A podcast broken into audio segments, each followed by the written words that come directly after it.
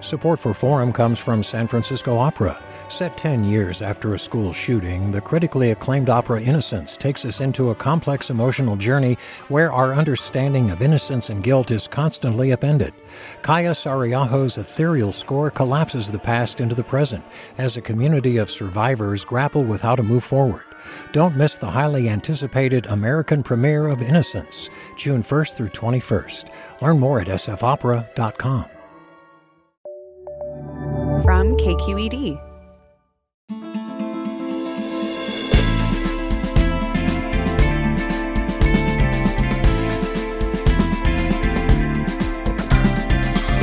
From KQED in San Francisco, I'm Alexis Madrigal. The Bay Area has families from all over the world. Our ancestors spoke many different languages, and some of us have carried on those linguistic traditions here in the U.S.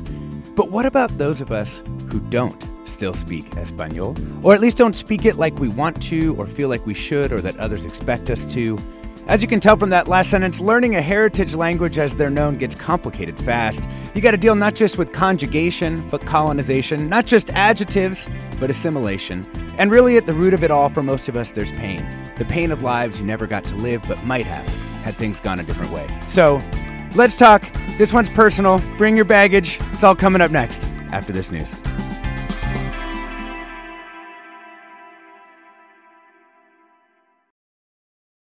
Welcome to Forum. I'm Alexis Madrigal.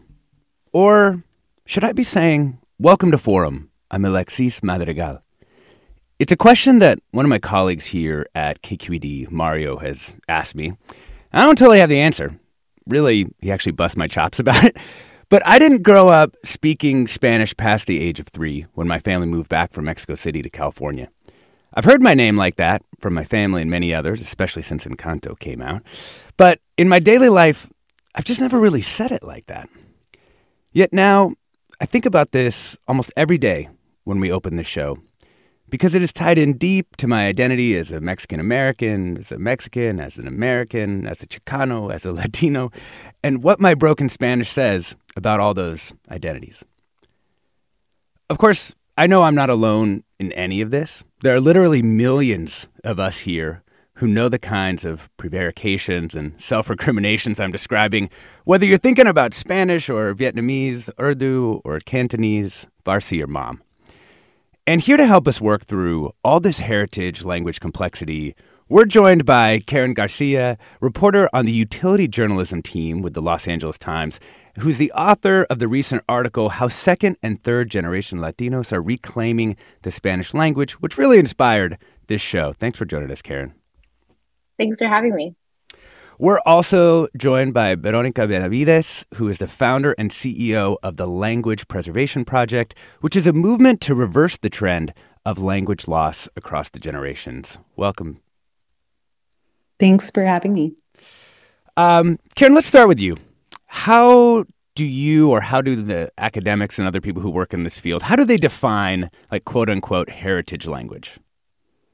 Heritage language is actually a term that I learned um, from Veronica, and she uh, shared with me that it's the language spoken uh, in the home that's different from the dominant language in the country. So, um, for me, um, my heritage language, my first language is English, but my heritage language is Spanish. I would describe it as in the background, how my parents talk to each other, to family, to neighbors. Hmm, mm-hmm. And did you feel comfortable in your Spanish as you grew up? Not at all, and I still don't. I'm still, I'm still very self-conscious um, in spaces with fluent Spanish speakers. Um, but it's ling- English is my first language because um, my parents are both immigrants from different parts of Mexico. But mm-hmm. when my mom came to the U.S. when she was a little girl, she attended elementary school here um, and was often reprimanded for saying a phrase or talking in Spanish with a classmate. And um, that was just kind of one of the influences that made her decide she was going to teach her children English. And myself and my two siblings, we are um, English speakers first. Yeah. Veronica, I mean, my experience is a little bit different from this in that, you know, my dad is Mexican, my mom's from New England, but I was born in Mexico and stayed there till I was three, like I was saying. Um, so when we came back, my sister was actually seven. I was three, but we didn't keep going with Spanish. So would we be considered heritage language learners? I mean, we would hear Spanish from my dad sometimes, but it wasn't like the dominant language that was spoken in our home. Yeah, that's a great question. I mean, I think there are a lot of different academic definitions for what a heritage language is. Um, we at the Language Preservation Project also like to use the term children with bilingualism in their bones, which really reflects this concept that we have a lineage that connects us back to cultural and linguistic assets mm. um, that are not the dominant linguistic and cultural assets of the society that we're in. And so even if it's through you know we grew up in a in a home or in a community that you know didn't speak the heritage language but through second third fourth you know generations ago that was there i would still consider that a heritage language. Um, and i think that's really important to uh, view that as valid because it, these heritage languages are lost often not at kind of a personal failure level but because of systemic pressures and systems. And so that's really an, an important realiza- realization in terms of coming back to our, our heritage language and, and feeling um, the the permission to take up that space. We're talking about reclaiming your heritage language with Veronica Benavides, who's the founder and CEO of the Language Preservation Project, and the LA Times, Karen Garcia. I love this phrase that Veronica just used, which is children with bilingualism in their bones. Are you one of those people? Do your family have another language aside from English that has been spoken around you or that you've wanted to speak or that your ancestors spoke? Give us a call. The number is 866 733 6786. Could be any language, doesn't have to be Spanish. Number is 866 733 6786. Also, kind of scary, shame filled space promise we're going to be nice to you. Twitter, Facebook, Instagram, or KQED Forum. And the email is forum at kqed.org. Um, Karen, I wanted to ask you about how you went about. Have you made a few runs at trying to learn Spanish? This is kind of how I feel. Like you kind of go go at it, fail a little bit, try and go at it again. Is that what you've done, or have you been very consistent? I mean, I think that really it was in my adult life that I made it a point to have conversations with my parents. Um, I didn't go that far away for school, maybe like three hours away. So talking on the phone with them. Um, in the last few years, I downloaded Duolingo. Um, but I think same, that, same, yeah. yeah. and I've also um, recently just put myself on the wait list for Spanish Sin Pena, which is an amazing organization um, founded by women and they created just an amazing safe space to learn, um, to learn at your own pace, and also to have meetups virtually um, and now in person. And it's a space where not again not only you learn, but you're in a vulnerable place where other people are also vulnerable, learning along with you. Probably have the same shared experience. Probably also have felt shame. So I'm on that list.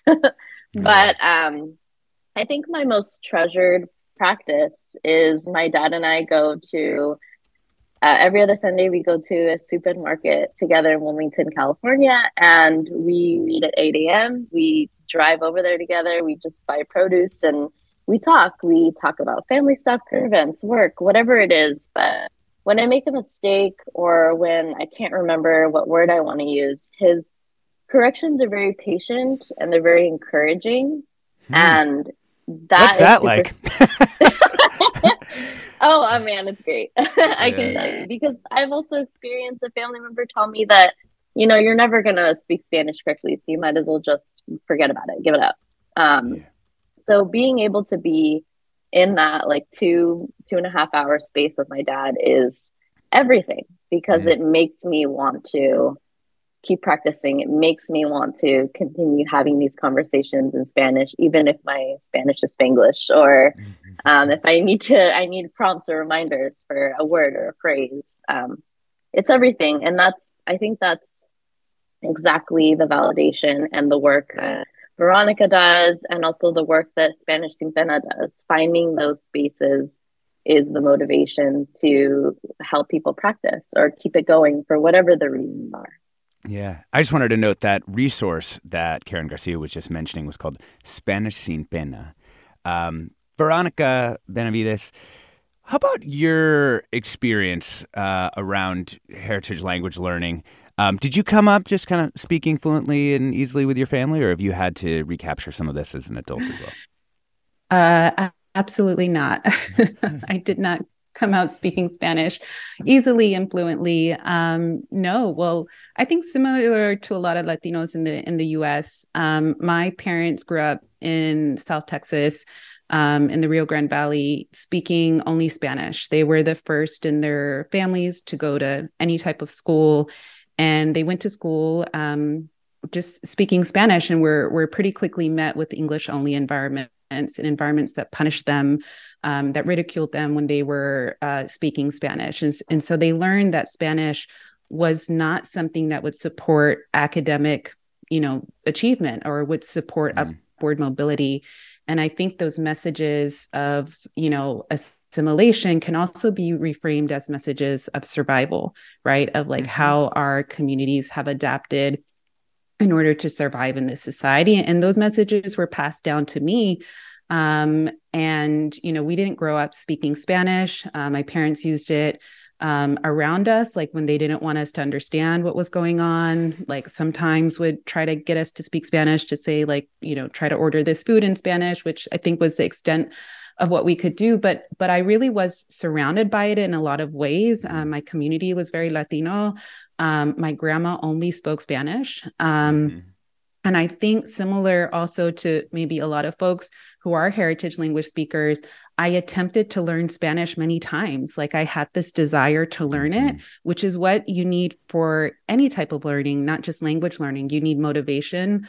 But what was stronger than my motivation was my shame. Mm. Um, and so I couldn't get over that fear of pronouncing something wrong. I couldn't get over that fear of not living up to my identity or expectations around that. So that you know, made me be silent or not really be able to engage in language learning in the way that maybe somebody who doesn't really have that connection to their culture, to that culture, or who doesn't really owe anything to that language, you know, they mm. can dive in and say, like, whatever, I'm just, you know, look how good I am. yeah, right. Yeah, exactly.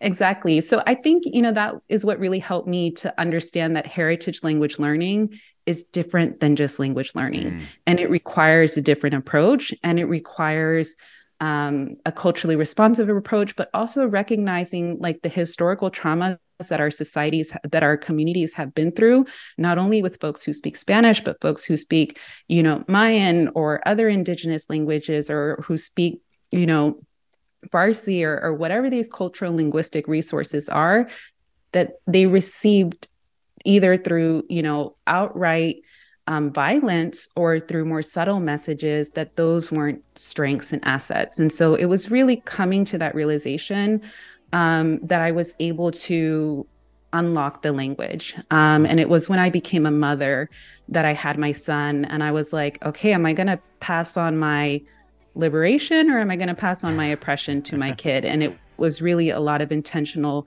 thinking about, like, you know, I want him to feel that um, it's okay to be a learner. It's okay to have mistakes. It's okay to speak a language for connection and not perfection. And so that really was kind of my approach um, and entry into this into this work. Preach, Veronica. That's uh, I love hearing all of that, and we're going to talk a lot more about uh, kids when we come back. We're talking about reclaiming your heritage language with Veronica Benavides, who's the founder and CEO of the Language Preservation Project and the LA Times. Karen Garcia. We'll be right back. Support for Forum comes from San Francisco Opera. Set 10 years after a school shooting, the critically acclaimed opera Innocence takes us into a complex emotional journey where our understanding of innocence and guilt is constantly upended. Kaija Saariaho's ethereal score collapses the past into the present as a community of survivors grapple with how to move forward. Don't miss the highly anticipated American premiere of Innocence, June 1st through 21st. Learn more at sfopera.com. We've all got those parts of our house where the internet just won't go. Well, if you had wall to wall Wi Fi from Xfinity, you could worry less about dead spots.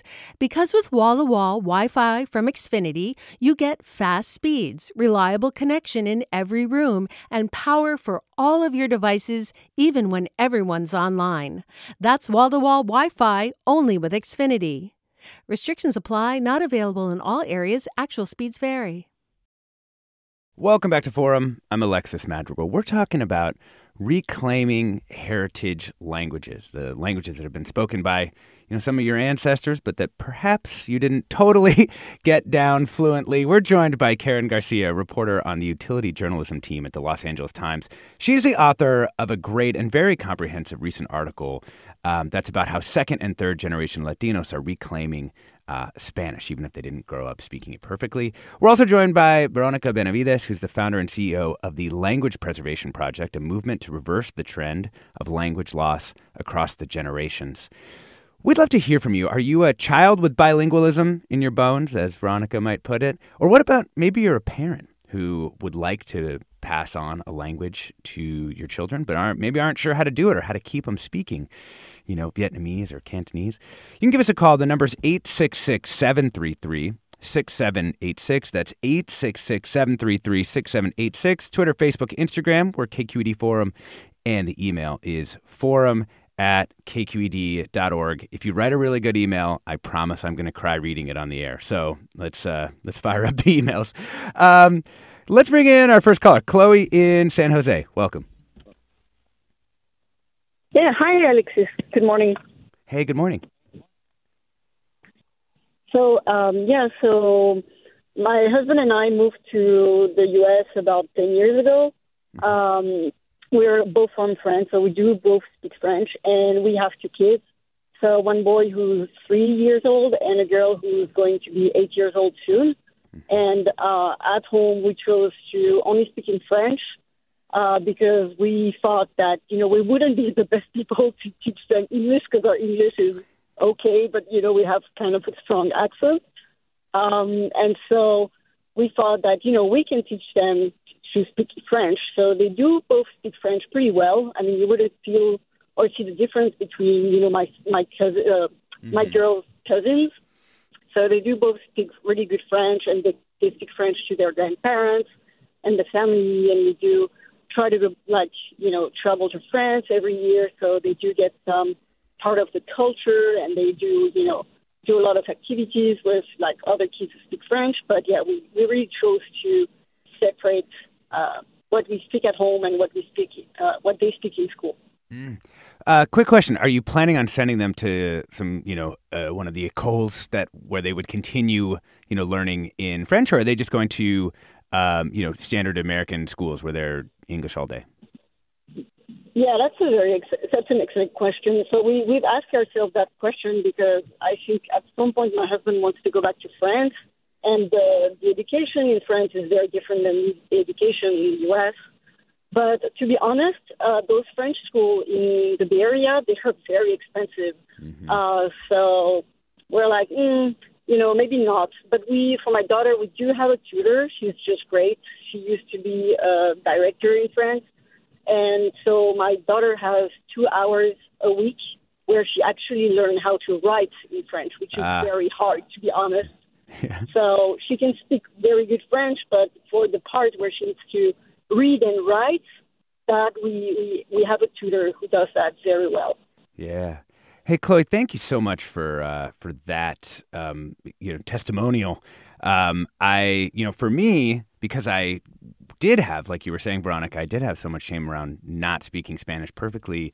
All I cared about with my kids' early education was that they were speaking Spanish. So they've been going to um, EBI in, in, Oakland, which happens to be very close to our, our house. And one of the things, uh, Veronica, that I wanted to ask you about is I've noticed among the school community there's a lot of people who are like my parents, where like one of the people is like a native Spanish speaker and the other person um, is not. And it just seems like it's extremely difficult in that kind of circumstance to really keep it going for the kids. Do you have any tips maybe for parents who might be in that kind of situation?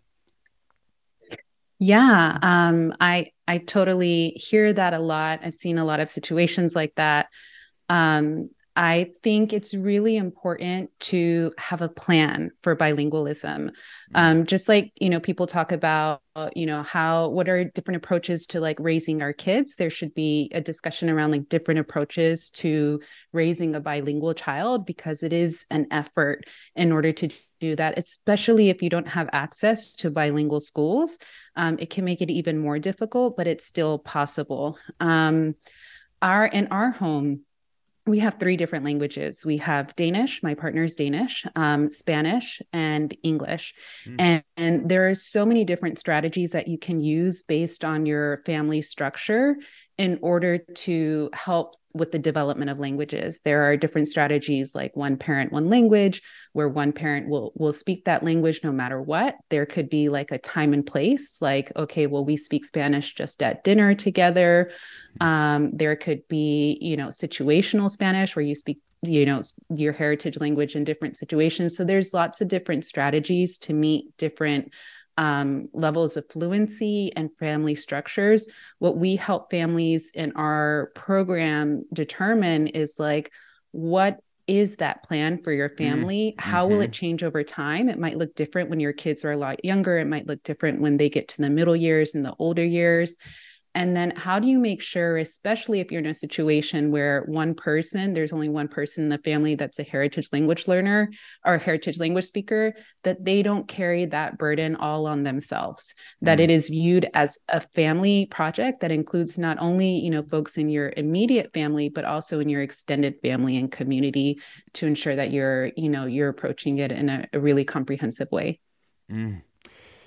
Uh, Karen, I wanted to ask you, um, at least in my case, it took me a little while. It actually took me until I saw all these other parents struggling to teach their kids Spanish for me to really kind of truly forgive my parents for for not sort of making me speak Spanish. I would see all these people just speaking so effortlessly, and I would have been like, "All you had to do was talk to me," and I would be like that.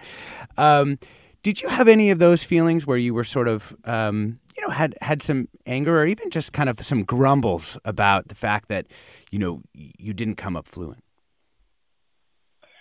i think that for me to be honest i didn't have any grumbles i mm-hmm. think i understood that the decisions that my parents made more so the decision that my mom made was out of an act of survival and was out of an act of wanting um, her children to be successful or her children to be accepted um, in society or in societal spaces. So I think that for me, and it's this might not be any, um, something that other people agree with or have felt because I feel that even though we all have these shared um, experiences of language loss, um, heritage language loss, um, everybody feels it differently. And for mm-hmm. me, I don't.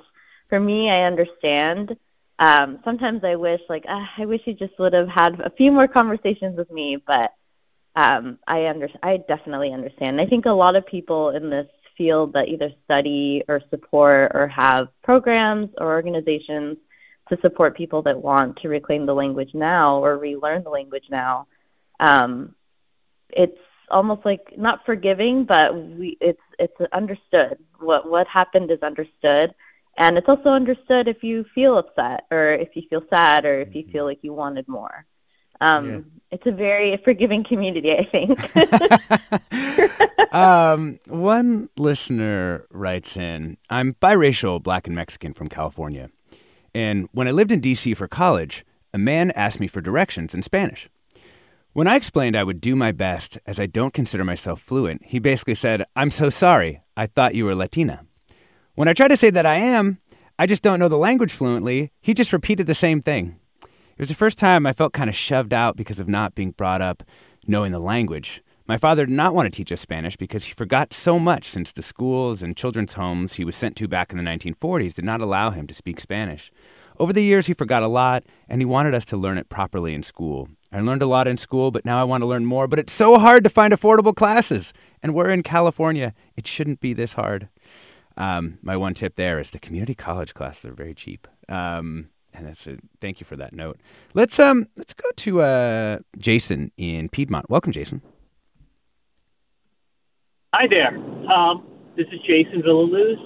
I grew up in Connecticut, and both my parents were doctors, and they had uh, Filipino doctors, and they had recently passed away. And I find myself uh, missing them so much. So the only way I've been trying to re- reconnect with my language is watching YouTube videos and, mm. that to say, TikToks of these Filipino language speakers that try to help you enunciate.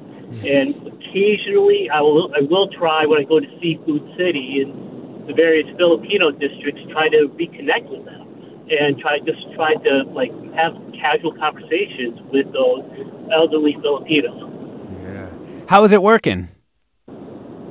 Uh, extremely bad. I mean, really, really bad. Yeah. I, I, I, I, I just not getting the tones right, and um, you know, I'm still trying though.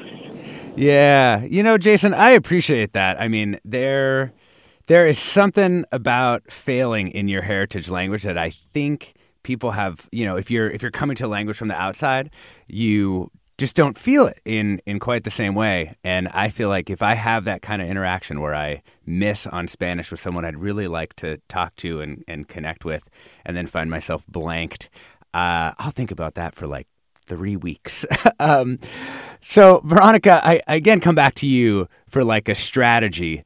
Um, I feel like I don't know. Do I need breathing exercises? like, what are the things that can be done to actually help you kind of push? Because we all know you're going to need to sound bad, silly, incorrect, trying to speak any other language.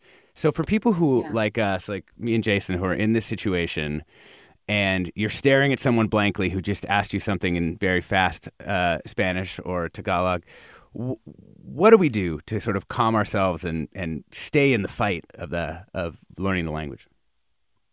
Yeah, I I mean, such a great question, and I've definitely been there. Um, I would say uh, breathing exercises are great for any situation. I think that is definitely an approach here. Um, you know in the moment instances where you you feel like you can't respond um, i would say just be really gentle and kind with yourself and um, not be too hard on yourself. I think it's really important to understand that like stress and shame blocks learning and communication. So really trying to like ground yourself and also not apologize for not speaking your heritage language. Like that you know if someone tries to make you feel shame about that that's their problem and not yours. And that's you know perpetuating this this idea that actually when when colonizers were stripping communities away from their language, they did that because they wanted to weaken the ties within the communities. So if we internally are perpetuating that by saying, you don't belong to us because you don't speak our language, then we're perpetuating this colonialistic thought that is just separating us from our humanity. Mm. So if you encounter someone doing that, you know, but Veronica, what if the person making that. me feel shame is me? You know, it's like the Spider-Man meme. You know, uh, yeah. it's that's that's I think what uh, what I struggle with. Um, let's. Uh, I, Dale has a really interesting question. Dale in San Francisco, welcome. Hello, hi. I just I wanted to share um, my thoughts on it. I'm a um, an American that had high school Spanish, was living in Mexico, r- rural Mexico got up to speed there. Then I met a Chilean woman in Mexico who'd been, you know, working in tourism there, so she was speaking a very international Spanish. We began a relationship and then got married and have a child. We started in, um, and immediately my wife's language is our, we became a family. Her Spanish switched to Chilean Spanish as her family was more part of um, our family, and so I there was a period where I couldn't understand their Spanish because it was different than the Spanish that I learned. Then, as we moved, we moved to San Francisco. Our family language kind of became a really strong Spanish or Spanglish because of all the the mixing. Suddenly, our Spanish-speaking family was living in, in San Francisco, and so we were speaking much more English. And then there became lots of play, and we had a child, so there was lots of playful, lots of mm-hmm. play with the language and funny words now our daughter is starting high school and, and it, my wife is getting her master's in her second language english and my my daughter is starting high school and studying in spanish one because she wants to relearn it from the ground up mm. but but more than anything i would just say it's important to keep have the curiosity and the playfulness with it for mm-hmm. the languages because they are so fluid Yeah, Um, yeah, and yeah. and there's a lot of ways to speak. There's a lot of ways to speak Spanish. I mean, it's funny now. My daughter comes home with the ways that her Spanish-raised teach, you know, from Madrid speaking um, teacher is studying Spanish or teaching Spanish, and then my daughter are having a mother that's Chilean, and they have almost almost a different vocabulary sometimes. Yeah, yeah. No, I mean, one thing that, uh, thank you for that, Dale. I mean, one thing that has been really clear uh, at a Escuela Bilingüe, where my kids go to school, is just, man, so many different types of, of Spanish, so many different ways of speaking. And um, it's, it's amazing because when I'm talking with people from Central Mexico or in Central Mexico, I do feel like I understand it a little bit more because that's the sort of Spanish that um, I, I grew up around. Um, we have a couple amazing uh, comments I want to read. Um, first up, we've got uh, Hannah writes in to say, I hold a lot of guilt for only speaking Spanish and a lot of disappointment that my parents didn't teach me our heritage language. But I've realized that language loss was common with our history of migration and war. During the Khmer Rouge genocide, my mother's father forbid his children to speak their Chinese dialect and only speak Khmer to guarantee survival. I know my mother also holds a lot of guilt for not knowing their Chinese dialect anymore, so we're both on our journeys to learn and embrace our home culture in other ways, like celebrating traditional holidays or visiting the Buddhist temples. It's actually been a nice way for my mother and I to bond as we've grown older. Victoria tweets, So proud of my daughter and her spot on accent, but Veronica, I thank you for making me think about how I might approach learning Spanish formally without my own baggage. And Pierre writes in to say, I grew up in a French speaking household in suburban New Jersey. I understand okay, but I'm far from fluent, and I consider myself functionally illiterate. The most interesting thing is that people are surprised and even disappointed that I'm not fluent when they hear my name, Pierre. As you can hear, this is a extremely common process here um, in the U.S. Karen, as you were reporting this out, were you able to like get any sense of like how widespread, particularly for this kind of second and third generation folks, how widespread is it this like desire to try and reclaim a heritage language?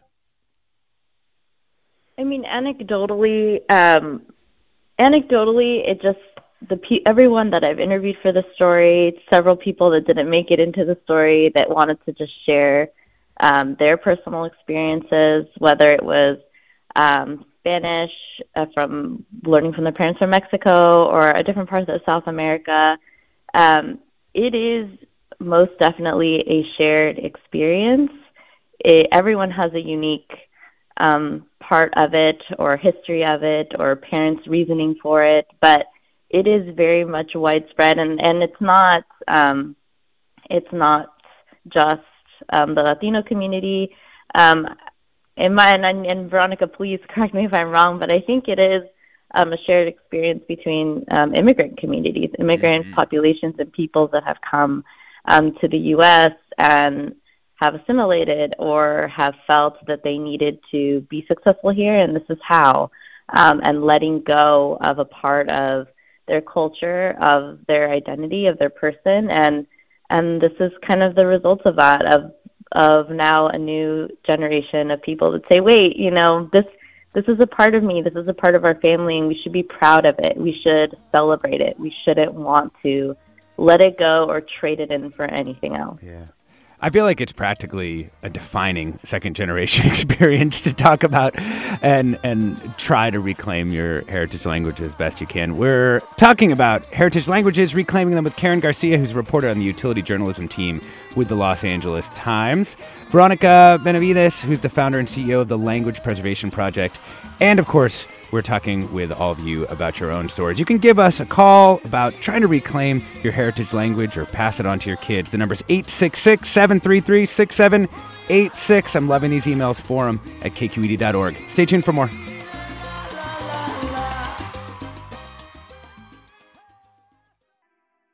Support for Forum comes from San Francisco Opera. Set 10 years after a school shooting, the critically acclaimed opera Innocence takes us into a complex emotional journey where our understanding of innocence and guilt is constantly upended. Kaija Saariaho's ethereal score collapses the past into the present as a community of survivors grapple with how to move forward. Don't miss the highly anticipated American premiere of Innocence, June 1st through 21st. Learn more at sfopera.com. We've all got those parts of our house where the internet just won't go. Well, if you had wall to wall Wi Fi from Xfinity, you could worry less about dead spots. Because with wall to wall Wi Fi from Xfinity, you get fast speeds, reliable connection in every room, and power for all of your devices, even when everyone's online. That's wall to wall Wi Fi only with Xfinity. Restrictions apply, not available in all areas, actual speeds vary.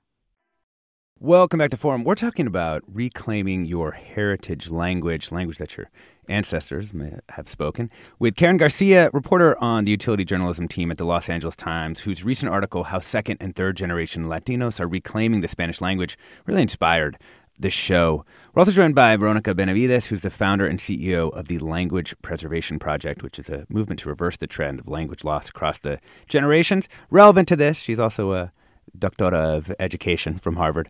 Uh, we also are joined by Ki Sung, who is managing editor of digital news here at KQED. Welcome, Ki. Hi, Alexis.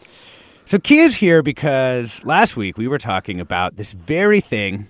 And I learned that Ki is actually every Saturday morning, or uh, maybe not every Saturday mornings.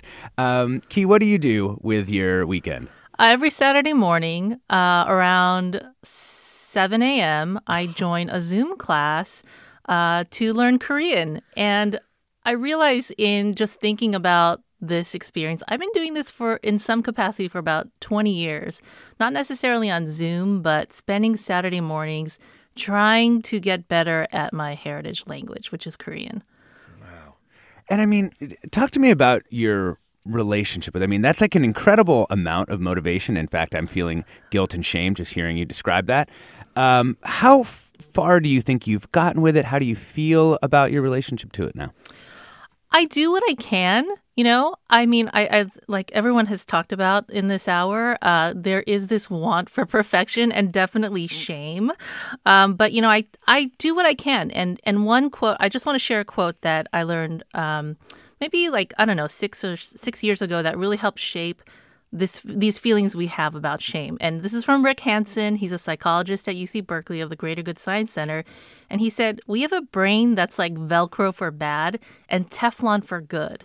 And I think about all those stumbles where, you know, like I couldn't, uh, a, a, Korean speaker couldn't understand me, or um, all those terrible moments. But mm-hmm. I also try to savor more of the good moments, like the times that I was watching a K drama and I understood what people were saying without having to read the subtitles, mm. or the mm. times I was able to text my dad in Korean, something that would have been unheard of, uh, you know, I don't know, in the past. And so I've been a language learner for about 20 years uh, with deliberate effort. And, you know, not like Saturday mornings for the entire 20 years, but really where I can do it. You know, there's some years where I go without taking classes. Um, there's some years where I go, you know, I don't know, three months out of the year, but I try to do what I can because I think that's uh, that I, I, am trying to just do what's um, available mm-hmm. to me at yeah. the moment. Have you noticed any difference for the people in your classes? I mean, as Korean culture has exploded across the world and we have K pop and we have K dramas and everybody's interested in Korean culture now, have you noticed any difference between people who are taking it just because, you know, they really love BTS and people who are taking it as heritage learners? There are a ton of all of us. I think it turns out uh, in every class, uh, there's usually a mix of um, heritage learners or heritage speakers who are trying to, you know, reclaim their language, and then also a lot of K-pop uh, stands and who uh, who are actually incredibly fluent. I mean, I hear them speak. I can literally close my eyes and like not think about the fact that they're not Korean. Um, there are people in my class who've um, uh, also never been to Korea, but actually speak really well. And in many ways, it's inspiring because it shows that with enough practice, with enough exposure, like I can be like that person who um, mm. maybe doesn't have the shame and the guilt that might get in the way of even taking that step to learn language but um, you know to see like how far you can go if you're if you spend the time and have the resources to learn mm-hmm. Um, I'm going to go back to the phones in a second, but Ki Sung, thank you so much for mm-hmm. joining us, sharing this experience. Actually, I think there's quite a few of us at KQED who are in this position. Ki Sung, managing editor of digital news at KQED, and really excellent heritage language learner. Uh, Keep trying. Never give up. Never give up. Um, thank you, Ki. Uh, Veronica, you know, one of the things that I've I've struggled with is the sense of it. I'm air quoting here. It being in there, and the it in this case being Spanish, and that I kept thinking like, well, if I just like listen to some Spanish podcasts or I immerse myself uh, for a bit or I do some Duolingo, somehow like those early language roots of like having you know learned Spanish as a little baby would like magically spring back to life. And when that didn't happen, I'd get so so frustrated. Have you had uh, any experience with that where people sort of expect themselves to be better than someone who's coming to the language fresh would be?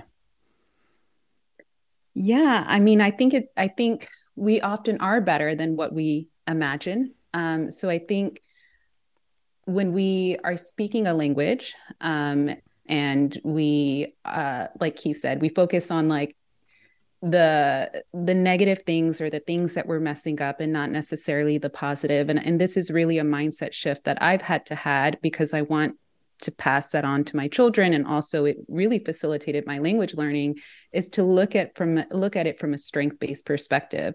So i think for a long time i know this wasn't karen experience but this was my experience that i was like you know my parents should have taught me spanish. Like why didn't they teach me spanish? Mm-hmm. and then when i had my um, firstborn i i realized like okay my parents did what they could and what they gave me was better than nothing and that was a foundation that allowed me that gave me some leeway to access this language in a different way and looking at those strengths. And and whatever i pass on to my son is going to be better than nothing even if it's it isn't 100 or if he can't you know write a college essay um, in that language. And so i think with that it being in there it is in there in some form or another. Maybe it's not full fluency but maybe it's a connection to the language. Maybe it's a motivation. Maybe it's some um, ability to um, have an ear for the accent or you can you're you're a passive bilingual where you understand it. And so it's really important to take that strength based perspective and, and to operate from a perspective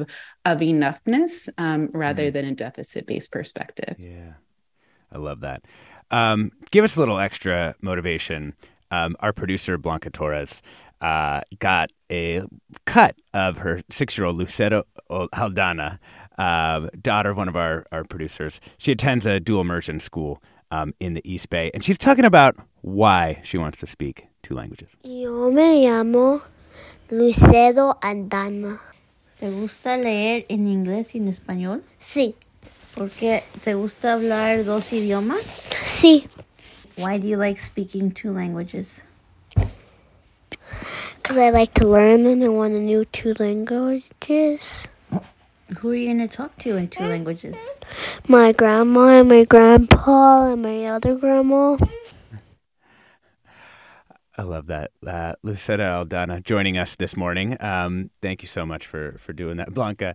Um, Ron also wants to note uh, another issue here, um, an adjacent issue, and one we should do uh, a whole other show on. Ron writes The issue of a heritage language is not only an immigrant issue. For those of us who are First Nation citizens, many of our languages have disappeared under the onslaught of English only and acculturation.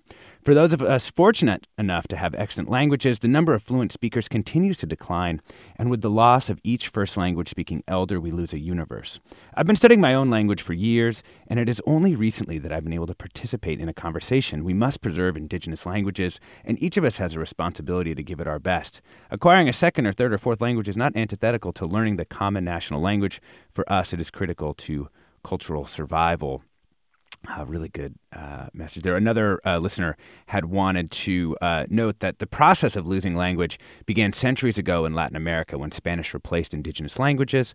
I wouldn't say totally replaced, but at least um, became the dominant language of the area of the world. Sadly, many indigenous languages in Mexico are in jeopardy of being lost forever, and that family is trying to relearn their ancestral language.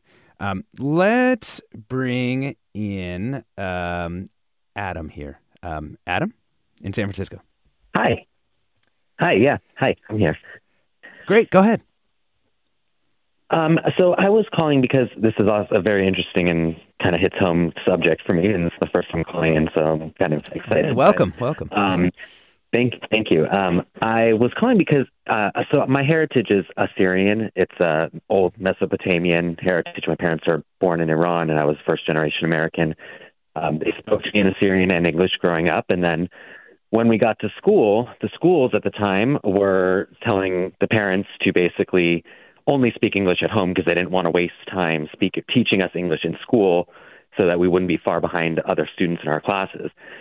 And my question is kind of along the lines of what is what is the kind of status quo these days? Like what what mm. do schools are schools encouraging kids to or parents to continue speaking that language at home so that they do grow up bilingual or are they discouraging it still like they did with us? And like because that that was you know that kills a lot. This is a hard language to learn. You have to basically find an assyrian church that has elders that will teach it in classes that are like you know, sunday school kind of class.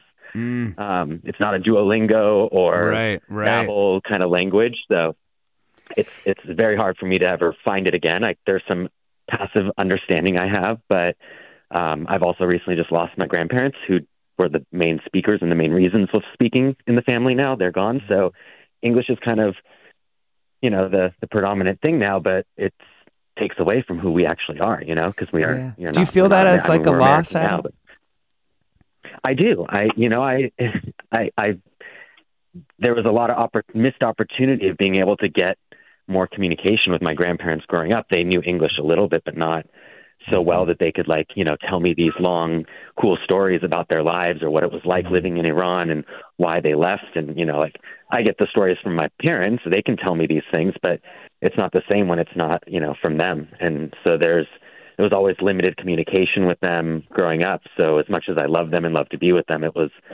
never it could have been you know there could have been such a bigger relationship there you know? Mm, yeah.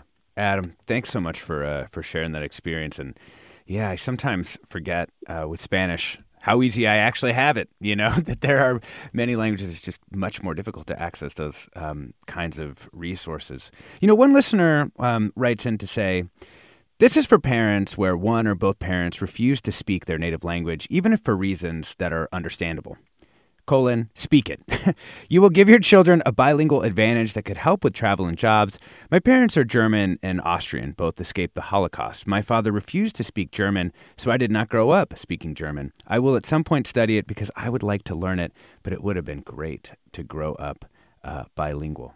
Liza writes in to say, I'm ethnically Chinese, born and raised in Peru until we moved to San Francisco when I was just short of 11 years old. My first language was Cantonese, followed by Spanish, followed by English. However, my English is better than my Spanish, which is better than my Cantonese. My son is in an English Spanish bilingual class at school. He goes to Saturday Chinese school, but it's a struggle. My question is, how do you get children to appreciate heritage language so they're willing to learn? I'm sure he'll appreciate when he's older, but he's not appreciating it at seven years old. Man, do I feel that. We are in a pledge period here at KQED. So head on over to the pledge. We want you to support. Thanks so much. And back to the show. I you know, when you have these people who are multilingual, Veronica, I wanted you to maybe sort of address them. It feels like an embarrassment of riches to me, honestly, that you might have multiple languages uh, spoken in the home. Can you uh, talk to me about if, if there are specific difficulties that people might be want to think about. Do you mean specific specific difficulties as a multilingual person? As a multilingual household, as opposed to a bilingual household, yeah. Oh yeah, yeah. Well, yeah, we have a multilingual household, um, and I think there can be like communication errors, right? Like um, if everybody doesn't speak the same language, so my husband speaks Danish, but I don't speak Danish, and I speak Spanish, but he doesn't speak Spanish. Um, so I think that that can deter some people from um, using those heritage languages and passing them on to the kids because they're like, well, we just want everybody to be on the same page, so we'll just speak English. But I think um, you have to be kind of extra communicative about what you're doing, what you're saying, maybe saying it in Spanish to your child and then repeating it in English so your, you know, partner can can mm-hmm. understand. So think there are, are a lot of challenges in that way. I think there can be the challenge that you think just because you speak the language that your child will um, will then absorb it. Right. And language learning doesn't happen through osmosis. Um, there has to be some real intentionality behind it. And I think most importantly, what we work with folks to understand is that like you really more than anything want to develop a positive relationship to the language because even if your child maybe speaks it up until 6 and then takes a break. Maybe then they'll come back to it at 12 but but really understanding and knowing the damage that shame um, and like un you know met expectations can do to language learning is something that you want to avoid um, and really keep it as something that um, is not based in terms of what you know what would happen if they don't do it but you know what could be preserved if they if they could. Mm. Let's bring in uh, claire in alameda. Welcome claire. Hi thanks for taking my call. Yeah i just i had a couple comments. Um, my daughter uh, studied she just graduated she studied linguistics um, and that was her her major and her final paper was on language loss and how that affects um, mental health. Mm. um, you know, and brings up like depression and so forth. Mm. And I come from a family that's got a lot of um, Spanish speaking folks and Italian and um, of course English speaking and we got we all got together um, at Christmas time and my brother was joking that the language that was being spoken was Spanglishsiano. there is like a strong drive um, for all of us to speak and learn our heritage languages. And, um, you know, I, I unfortunately wasn't able to, wasn't taught Italian growing up because my aunt, when she went to school and only spoke Italian, um, was teased, um, mm-hmm. I guess mercilessly, and so they stopped speaking Italian in the home. And I feel the same kind of loss a lot of other callers have been talking about of not having that language and um, wishing it, it'd be so much easier. Yeah, right? I know. We all we all think about it. We all. I know. Thank you so much, Claire, uh, for sharing that. We have a couple of great comments that I, I want to get to. Michelle writes in to say, "I'm mixed race, Tejana Mexican on my mom's side, and white, mostly Irish on my dad's side. I grew up with a white name outside the house and a strong Latina grandmother in the house. She wanted my sister and I to achieve the dignity and status that she knew was just out of reach for her as a Tejana Mexican American. Part of this was not speaking Spanish to us. She spoke it to my mother, especially when there was something that needed to be said about my father that she did not want us to hear, but she made it clear to us through her actions that speaking Spanish was not going to help us. I'll never forget her telling me, You're half white, you're almost there. Oof. What was confusing is at the same time, she was the strongest and toughest chola you've ever met. Um, another story coming in. Veronique writes Both my parents are Arabic speakers, but they didn't want to teach us the language because they wanted us to integrate well into French society. We ended up learning all the bad words. But I ended up reproducing this with my own kids with my French language because my husband is an English speaker and it's hard to keep up with teaching a language. They're complaining now, but I remind them that they didn't want to make the effort either when I read to them in French and refused to listen to it. It's really an effort parents and kids have to make to teach and learn a language together. Last comment Gary writes I sometimes notice this interesting dynamic from people in terms of their expectations regarding a heritage language based on if you look like you should be able to speak the language or not. So sometimes there's an expectation that one should be able to speak the language or don't speak it or don't speak it fluently. Then it's met with sadness, disappointment, or letdown. And when someone outside the ethnic or cultural group can speak the language, they're met with, wow, that's great. Yeah, I have seen that many times. Thank you so much. Uh, we're, we've been talking about reclaiming your heritage language with Karen Garcia of the Los Angeles Times, whose recent article inspired this show. Thanks for joining us, Karen. Thank you so much for having me. We've also been joined by Veronica Benavides, founder and CEO of the Language Preservation Project. Thanks for joining us, Veronica. It was a pleasure. Thank you. I'm Alexis Madrigal. This is the amazing song Salta. Thanks so much for all your calls and comments and sharing this pain all together. Stay tuned for another hour of Forum Ahead with Mina Kim. Funds for the production of KQED's Forum are provided by the John S. and James L. Knight Foundation, the Generosity Foundation, the Germanacos Foundation, and the Heising Simons Foundation. Support for Forum comes from San Francisco Opera. Set 10 years after a school shooting, the critically acclaimed opera Innocence takes us into a complex emotional journey where our understanding of innocence and guilt is constantly upended. Kaija Saariaho's ethereal score collapses the past into the present as a community of survivors grapple with how to move forward. Don't miss the highly anticipated American premiere of Innocence, June 1st through 21st. Learn more at sfopera.com. We've all got those parts of our house where the internet just won't go. Well, if you had wall to wall Wi Fi from Xfinity, you could worry less about dead spots. Because with wall to wall Wi Fi from Xfinity, you get fast speeds, reliable connection in every room, and power for all of your devices, even when everyone's online. That's wall to wall Wi Fi only with Xfinity. Restrictions apply, not available in all areas, actual speeds vary. Did you ever wonder what it's like to live alone, hidden in the woods, not speaking to a single soul for 30 years? Or wander the desert, uncover a hidden well, and dive to the bottom of the deepest water hole for 2,000 miles?